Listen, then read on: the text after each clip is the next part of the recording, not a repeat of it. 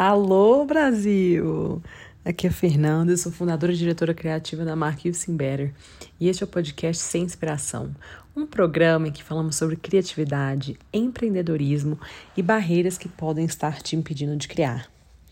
Minha amiga, hoje esse episódio é para você, sabe você, essa pessoa que senta para criar e aí fica lá por meia hora e a inspiração não vem, e você se acha a pior pessoa do mundo, você fala assim, gente, realmente isso aqui não é para mim, não consigo, né? Não sou uma pessoa criativa e é isso aí. É, é você. Ou então, você que até consegue criar.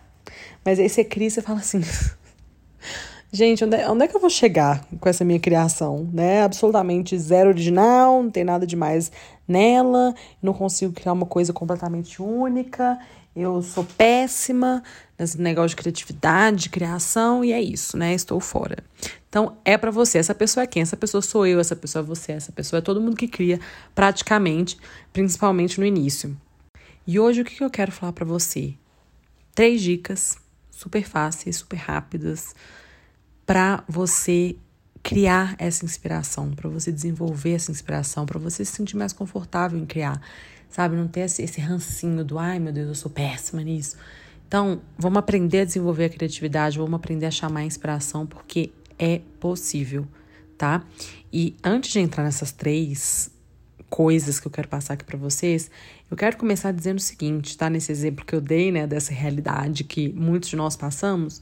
Número um, lembra que criatividade não é um evento isolado, então não quer dizer que assim Poxa, eu sento para criar, aí na hora que eu decido criar, pronto. Naquele momento, o universo se alinha, as forças dentro de mim elas aparecem e aí pronto, sou a pessoa mais criativa no mundo, porque isso não acontece para ninguém, tá? Não é assim. Não é só um evento isolado que pronto, acendeu a luz e acabou. E o segundo ponto é que nada que ninguém cria é original como a gente acha que é, assim, único. Único talvez até seja, né? Mas original no ponto de vista de tipo, nossa, isso daqui foi uma coisa que veio lá do fundo da alma da pessoa que criou e essa surra de inspiração que ela teve eu nunca vou ter, porque minha gente, tudo nessa vida que é criado é uma mistura de outras referências que tornaram aquilo. E essa mistura, ela pode ser muito única, ela pode ser, poxa, beleza, é um olhar muito específico do artista que está criando. Não deixa de ser único, mas também não deixa de ser uma mistura de referências, tá bom? Então, quando você for criar aí, você fala, nossa, olha que eu não sei criar porque você não criou uma coisa assim espetacular, lembra disso. E lembra que é o público que escolhe se é espetacular ou não. O nosso trabalho como artista é aparecer para fazer o trabalho, é criar e é entregar para o mundo. É isso.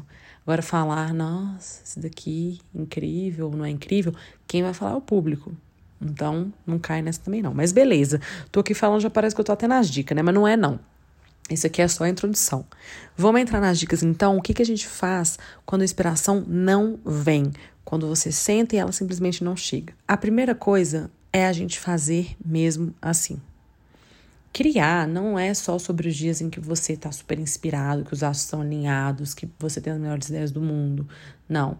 Criar é uma, uma rotina, é uma coisa constante. É uma coisa que ela precisa acontecer mesmo nos dias que você não tem inspiração. Ela precisa acontecer mesmo quando você olha para o trabalho que você fez e você fala: Isso aqui está péssimo. Não só porque a prática, obviamente, ela leva né, a, a de forma mais rápida, talvez conseguir achar uma inspiração ou entender melhor como que o seu processo está desenvolvido de forma favorável a atrair essa inspiração, mas porque também, eu até estava lendo um artigo que falava sobre esse artista que estava escrevendo e o Ed Sheeran também, que ele também tem esse processo, que é você precisa deixar o trabalho ruim sair sabe? Senta, se não tá gostando, continua fazendo, faz mesmo assim. Você precisa ter confiança, conforto com aquele trabalho que está na sua frente para as coisas boas conseguirem vir. Então, mesmo que for ruim, você pelo menos está desenvolvendo a habilidade de lidar com o que quer que esteja que está saindo. E isso abre porta para o que é bom também. E às vezes não vai vir hoje, às vezes não vai vir amanhã, às vezes vai vir só daqui a um tempo. Uma ideia que realmente vai ser mais sólida e que você tenha mais confiança. Mas para ela acontecer, aquilo que é ruim, aquele rancinho que tá assim, mais fácil de sair, ele tem que sair.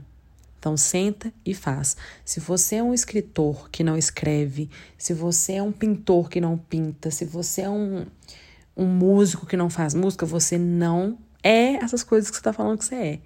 Tem que fazer. E a gente vai na rotina, vai caindo mesmo e, e, e se perde. A gente que, poxa, além de criar, empreende, né? Então tem o seu próprio negócio que reflete a sua criação. Muitas vezes você fica muito preso na parte de, de empreender, a parte mais de negócio ali da coisa. E a criação ela não pode ficar em segundo plano, a criação ela não pode ficar escondida. Não dependa só dos dias que você acorda e fala, poxa, é isso. Porque para chegar nesses dias é uma construção. Ponto 2, e eu comecei falando na introdução. Referência, meu povo. Referência. Pinta-se uma imagem de que, nossa, tudo é como se tudo fosse imitação, né? Só que não, você não vai imitar a, a, o, outro, o coleguinha que está criando, você não vai fazer a mesma coisa que ele está fazendo. Mas para sua cabeça funcionar e você ter inspiração, não é só você fechar o olho, é acessar aquela coisa dentro da sua alma que vai falar, não, é isso. Não, cara, é, a sua visão sobre o mundo, ela é um compilado das coisas que você consome. Eu já falei sobre isso em um outro episódio também, e eu sempre vou falar, porque é isso, nada vem do zero, tudo vem de várias inspirações e talvez não são nem necessariamente só referências na sua área. Eu costumo até dividir as minhas referências em algumas, as minhas referências em alguns pontos. Então, só para vocês terem uma ideia. Eu tenho as minhas referências que são óbvias, então eu tenho que saber o que está acontecendo no mundo da moda, eu tenho que saber o que aconteceu no mundo da moda, eu tenho que saber o que está que, que tá desfilando agora, que cor que, que tá bombando na estação, enfim. Então eu preciso saber dessas coisas e buscar referência nessas pessoas que eu admiro na indústria e de maneira geral, né? O que está acontecendo. Isso é o óbvio tem a referência que ela é médio óbvia, né? Ela é aquela referência que tem alguma relação com o que você faz, ela é meio que transversal, né? Então, por exemplo, eu que trabalho com moda seria arte, seria indústria da beleza, seria música. Então, coisas que envolvem criação também, que envolvem arte e que estão num universo que o meu universo contempla também. A outra camada é o zero óbvio. Você vai pegar a inspiração, aí você já vai mais longe. Você vai pegar coisa na história. Você vai, sei lá, olhar como que na natureza os pássaros machos da espécie tal mudam de cor quando querem atrair a fêmea, e isso vai te dar uma ideia de uma cor para usar na coleção. Tipo assim, exemplo, né, que eu tô indo bem longe, mas referências que estão aí, estão na vida, estão no mundo e que também podem te dar uma ideia. Lógico que isso, quando você olha, ele é muito mais abstrato do que só a, a, o que está na sua indústria, mas também é importante. Então, isso você consegue saindo de casa ou estando em casa, sabe? Você consegue isso na internet, você vai ler, você consegue em blog, você consegue em, sei lá, em Pinterest, você consegue em qualquer lugar online. Isso é muito fácil, né? Só que não subestime o poder das inspirações da vida real. A gente às vezes fica muito focado, né, no celular e tal. E tudo bem que agora, né, com pandemia e tudo, não tá fácil pegar essas inspirações fora, mas começa a fazer o exercício de reparar mais nas coisas. Se você trabalha com moda, por exemplo, você tem que reparar o que as pessoas estão usando, você tem que reparar nesse tipo de coisa. E o terceiro ponto, eu já estou estendendo muito aqui, mas assim, uma vez eu vi a Liz Gilbert falando isso, que é a autora de Comer, Rezar e Amar, e depois todo o livro de criatividade que eu li, os autores falam sobre isso, que é sobre como a criação.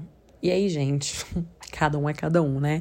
Pode ser que você acredite nisso ou não. Eu acredito plenamente que a criação na Grécia antiga era vista como algo que vinha de deusas, né? Então que se o artista criava, se a pessoa criava, né, fazia alguma coisa, o mérito não era só dela, o mérito também era das deusas, porque as deusas que trouxeram essa ideia para a pessoa, as deusas trabalharam junto a essa pessoa para que ela conseguisse expressar aquela ideia. Do mesmo jeito, se nada der certo, se a pessoa faz um trabalho e esse trabalho ele não é de sucesso, enfim, não sai como a pessoa gostaria, também é culpa das deusas. Então você nunca tem a glória e você nunca tem um lado ruim, sabe? E eu acredito nisso plenamente. Eu acho que colocar sobre o artista a pressão de ser um gênio é inviável. Isso não existe, sabe? Assim, pra gente que não, nunca foi considerado gênio, isso é uma coisa que não dá para ser alcançada. Você se vê muito distante dessas pessoas, então você se coloca num tamanho tão pequeno que aí você nem cria, porque você tem medo.